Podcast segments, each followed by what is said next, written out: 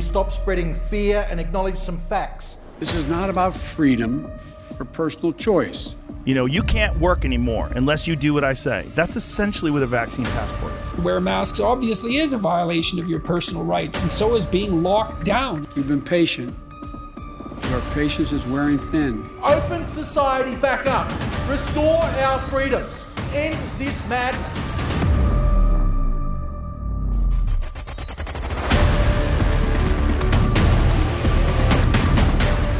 G'day, I'm George Christensen, host of Conservative One Pandemic Unmasked, where we're lifting the veil on the COVID 19 pandemic and finding out what lies underneath. And in the last episode of Conservative One, we actually heard from the professor of clinical psychology at the University of Ghent uh, in Belgium, Dr. Matthias Desmet, who actually says that we are living in a period of mass formation.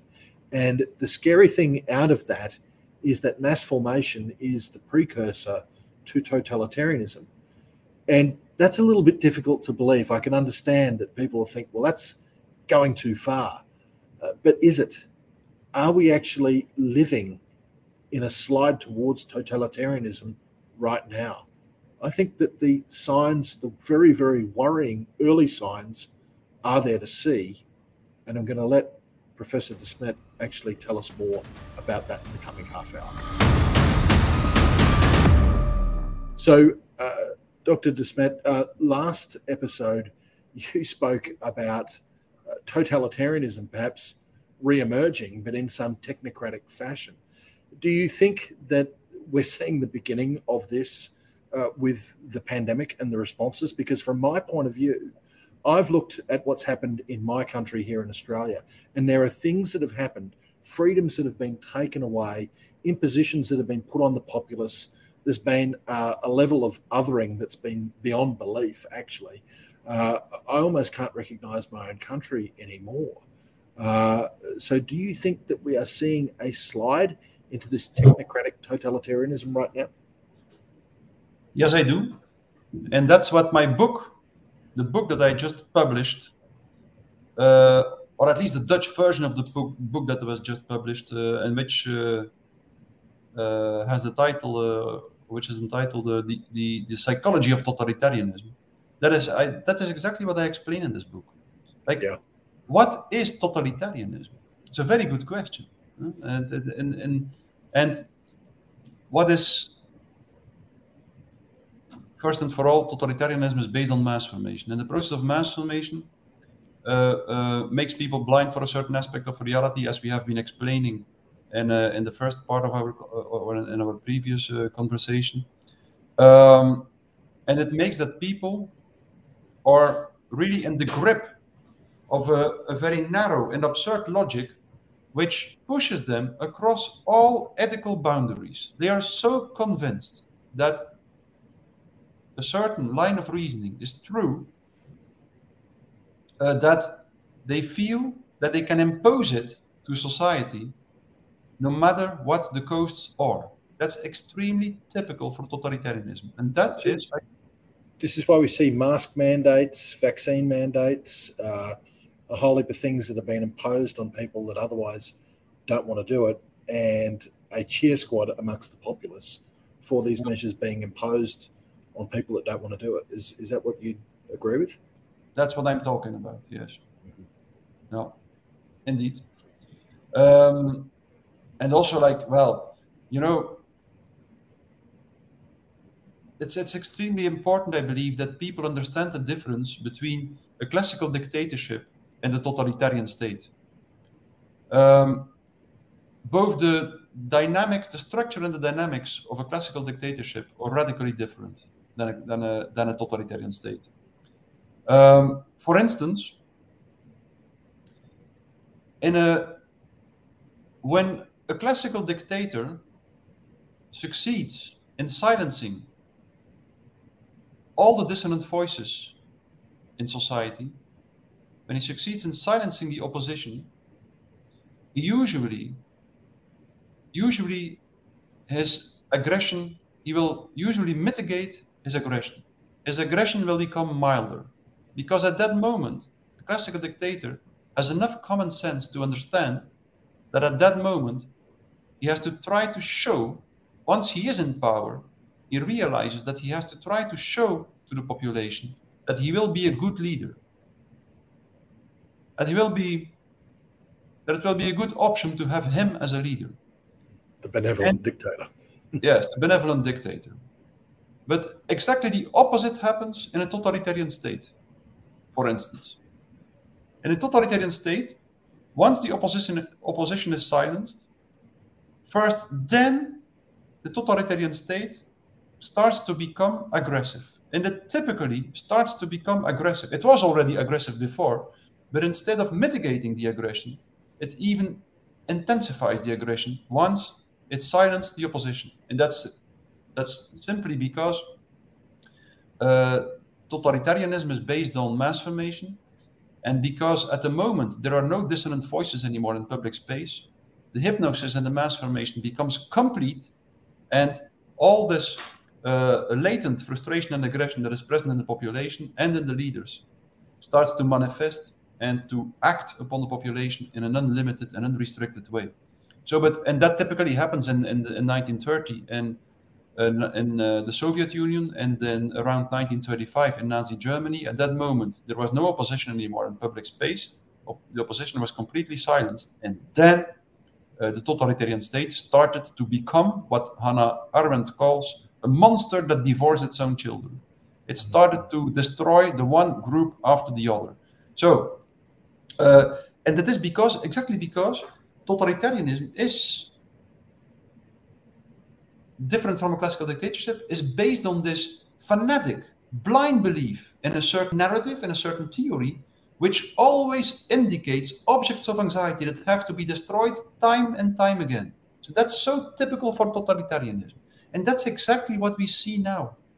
People are really convinced a certain part of the population is really convinced that uh, uh, without the non-vaccinated people uh, there would be no pandemic anymore, and that consequently, it is justified to stigmatize them, to uh, to uh, uh, to um, to marginalize them, and so on.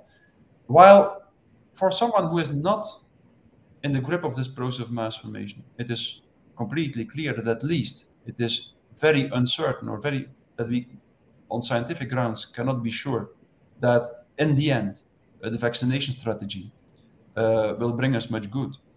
Um, and well, uh, once you understand that, once you understand that the nature of the process of mass formation and of totalitarianism, you know that it is of crucial importance or importance that we continue to speak out, that the dissonant voice continues to speak out. The dissonant voice might not be able to wake up the masses. That's something that was already described by Gustave Le Bon in the 19th century.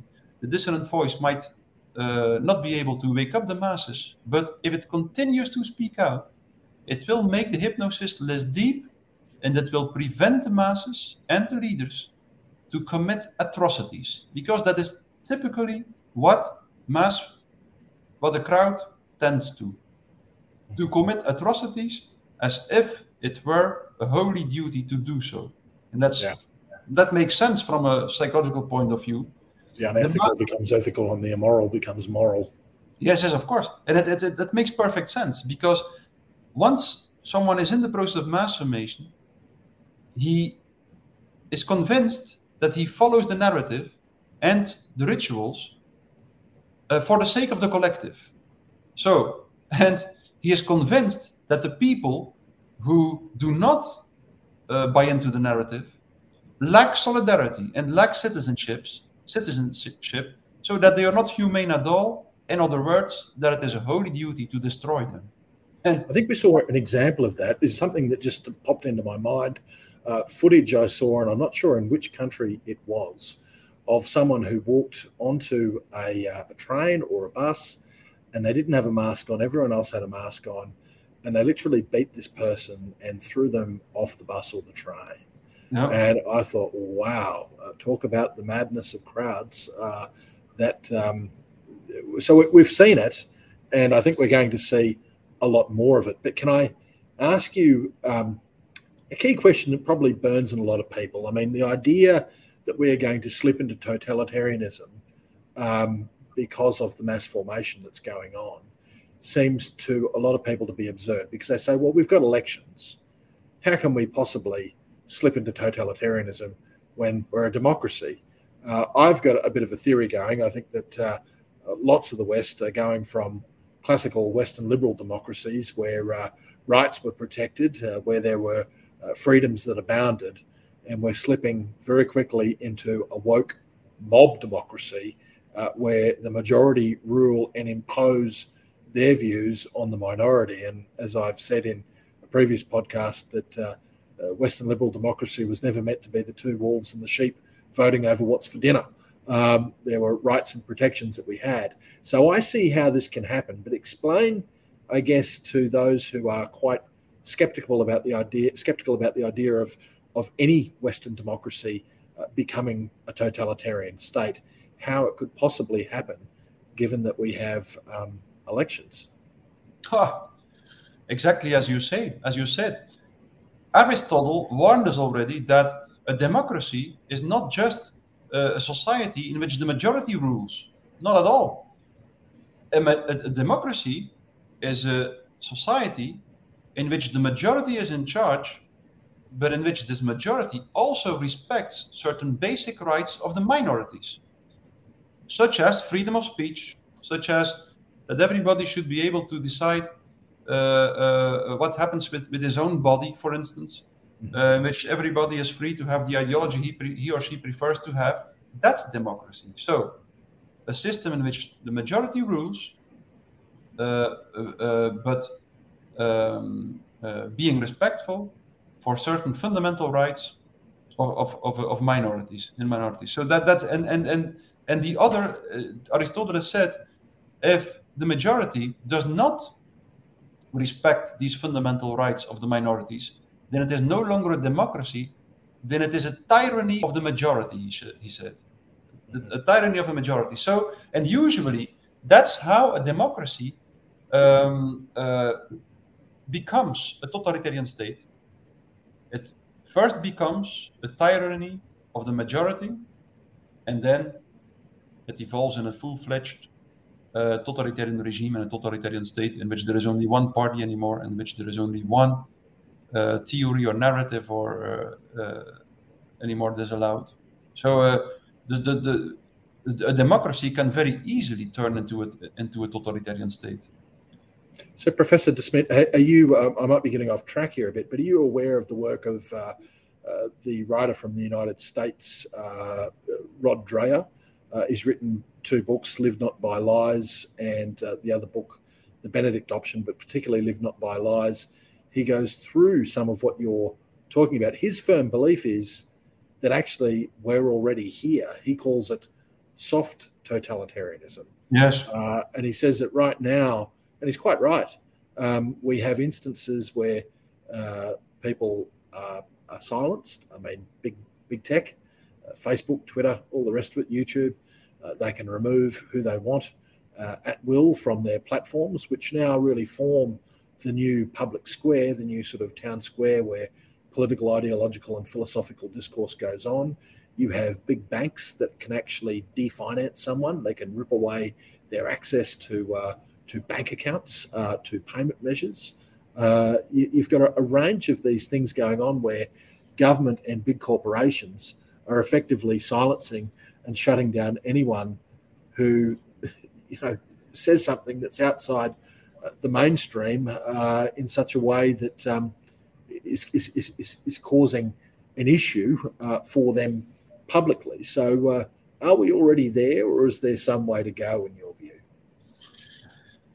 I think there is still some way to go, but of course, on the other hand, um, indeed, as you said, I don't know if, if you know uh, uh, Meerloo, uh, an author who yes. wrote a book. Yes, he wrote a book, um, uh, "The Rape of the Mind," I believe, and he also said that he also said that uh, the iron, uh, the iron glove uh, of of Stalin and Hitler might be replaced by a velvet glove, but which is which is nevertheless more powerful than the than the iron version. so, and that's indeed what we what we what happened throughout the last decades, I believe. We have all been manipulated and uh, and a kind of a consent was manufactured um, without us being really aware of it. So that's true, but that doesn't mean I believe I, I, I, believe we still have a way to go. Yes. Um, uh, it will be of crucial importance. I'm sure about that. It will be of crucial importance that we continue to speak out. I cannot repeat that enough. We should connect to each other and we should continue to speak out, continue to say no in public space. It makes no sense. In a, when, when facing a classical dictatorship, it might be the best option to hide, to be silent, to go underground. But when confronted with a totalitarian system and totalitarian thinking, it makes no sense at all to be silent because it is a system that is based on this mass formation, this hypnosis, and through being silent, we will only make uh, uh, the totalitarian part of the population more convinced that actually we are not human. Because humans talk and humans provide rational counter argumentations uh, uh, when attacked. And and that's exactly what we should continue to do. We should continue to speak out continue to provide rational argumentations why why we do not buy into the narrative. Uh, and that's the first and most important thing most important thing you can do when confronted with emergent, with when being confronted with emerging totalitarianism. Um, so that's a, a, a, very good point. I mean, in order to defeat this and unravel it, speak up and speak out. Uh, you know, it can be very brave in these times. I've seen particularly a lot of people in professions such as the law or more so in medicine. They are terrified, terrified about speaking up. I um, uh, going to say that I asked two, uh, three, in fact, very, very senior medicos, uh, medical professionals here in Australia to appear on this podcast.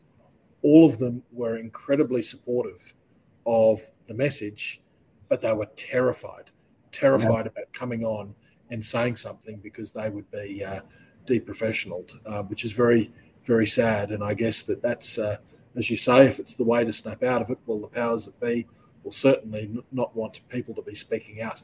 Uh, but besides speaking out, how do you unravel mass formation? Yes, it's very hard. It's very hard to unravel it. Extremely hard. Speaking out is definitely the most important thing. Also, demonstrating in public space is extremely important. Making a statement, no matter how, in public space that you do not go along with the narrative. So that's what, for instance, uh, the Danish population did uh, during the Nazi ocu- occupation. So uh, on, a, on, a, certain moment, uh, the Nazi officers in, in uh, Denmark uh, announced that all the Jews should wear a yellow star on their on, on their on their on their arm or on their breast, and uh, the king of Denmark immediately said, the first one who will wear a, a, yellow star is me, then my entire government, and then all the people of Denmark. The Jews will not wear a yellow star alone.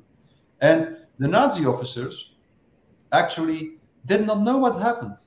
They were they were speechless, and they and and and Eichmann and, and and suddenly, even more important, they started to wake up. They started to wake up and they started to say such things as, what does this crazy guy in Berlin actually think? Uh, uh, exterminating an entire uh, people, uh, they, they, suddenly start to think it was absurd what they had been doing before. And, and then Eichmann went to Denmark just to try to convince them and to try to, you could say, bring them under hypnosis again. But it never really worked. And the same happened in Bulgaria, where also, for one reason or another, people from Bulgaria were not sensitive to the mass formation provoked by the by the Nazi regime, and exactly the same happened. The Nazi officers who were uh, who operated in, uh, in, in Bulgaria for Andrianos, they started to wake up. They started to wake up, and they started to become aware of the absurdness of uh, of the of their entire project. So um, uh, it's important, I think, extremely important. Speak out in public space, or even if it is at the kitchen table or in in, in the in, in, in a shop or, or, or, or on the train of, of, uh, just try to speak out in your own manner, in your own way, as, respect, as, as respectful as possible, uh, being as sensitive as possible for uh, the opinion of the other, but still just let people know uh, that you do not go along with the narrative. And then also show it, demonstrate in one way or another. That's also very important, I believe. Also, extremely important. Never try to convince people to go back to the old normal. Because the old normal, the old normal was exactly why people were sensitive or were vulnerable to the process of mass formation. The old normal that was Cause the anxiety. Mm. Yes. Yeah. So, but what we should do is we should try to construct altogether a new normal, an alternative new normal. The new normal should not be a new normal in which we are subjected to all kinds of social uh, credit uh, to a social credit system. The new normal should not yeah. be a, trans, a, transhumanist or a technocratic new normal. There are yeah. other options to get rid of our psychological misery. So that's extremely important. And while doing all this, speak out, demonstrate, try to conceive of a, a new normal. We should always proceed uh, sticking to the principles of non-violent resistance. For one reason or another, yeah. So I've got a, only a few questions left. Um, you've just delved into um, uh, Klaus Schwab's um, fantasy, uh, where we have transhumanism, where we have uh, a social credit system and digital identity. Um, is the uh, uh, the World Economic Forum's uh, agenda, the Great Reset, is this something that you think um, we should be we should be standing up against? Yes, I do believe so. Because, you know, of course, the, the large global institutions such as the World Economic Forum play an important role in a crisis such as this. And that's only normal because it is the function and the and and of of, of, of an institution to plan uh, uh, uh, and to and to, to have an impact on society and these institutions always do so from a certain ideological background. And this ideological background, I don't believe it's a conspiracy because it's out and open there on the internet. Yeah. Everybody, everybody can read the ideological plans of, of the World Economic Forum. But we should not feel we, we, we have the right uh, to, to protest and to, and to say no to such plans because I truly believe that uh, transhumanism uh, and uh, technocracy and the materialist view on man and the world, the materialist mechanist view on man and the world, from which uh, transhumanism and technocracy stems, that this view on man and the world is the end of humanity. I truly believe so. I believe that in reducing the human being to a mechanist, materialist entity, we uh, destroy or we eliminate the really human part of it. Human beings cannot be reduced to a, material, a materialist phenomenon, to a mechanist phenomenon. Every great scientist has stressed that.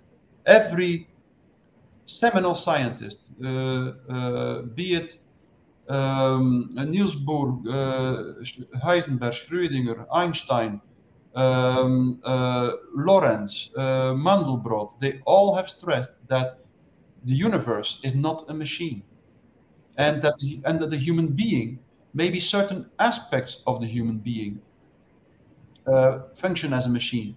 But you can never reduce the human being to its mechanical aspects. Never ever. And the more you study the human being the more you see that the core and the essence of humanity lies exactly in this part that is not mechanistic. And transhumanism really believes or really supposes starts from the idea that uh, you can reduce the human being to a mechanic to a mechanistic phenomenon. And that consequently you can optimize it by making it merge by merging it with all kinds of technological devices. So i believe truly believe that a society that starts from this view on man and the world in the end will eliminate humanity and will be a real threat for for the the really human aspects of of of a, of a society. I got to say that that um, World Economic Forum agenda certainly seems like uh, uh, the, uh, the the the definition of uh, uh, technocratic totalitarianism to me. Um, but uh, Professor Desmet, two more questions. Um, you have spoken out. You've spoken out vigorously and loudly against this. Have you been demonized and subjected to uh, cancel culture and, and and all the rest of it in your home country? How's been the reaction um, in uh, in Belgium and throughout Europe to what you're saying?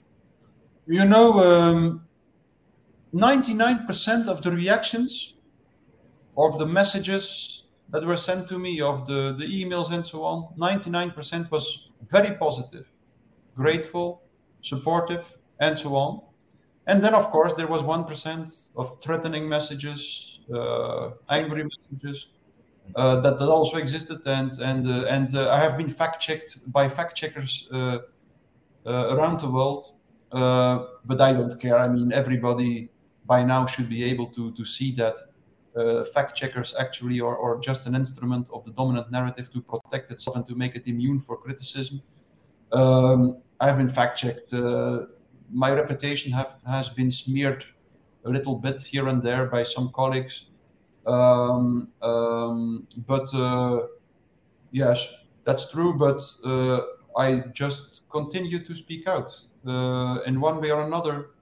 Um, I always I listen to what uh,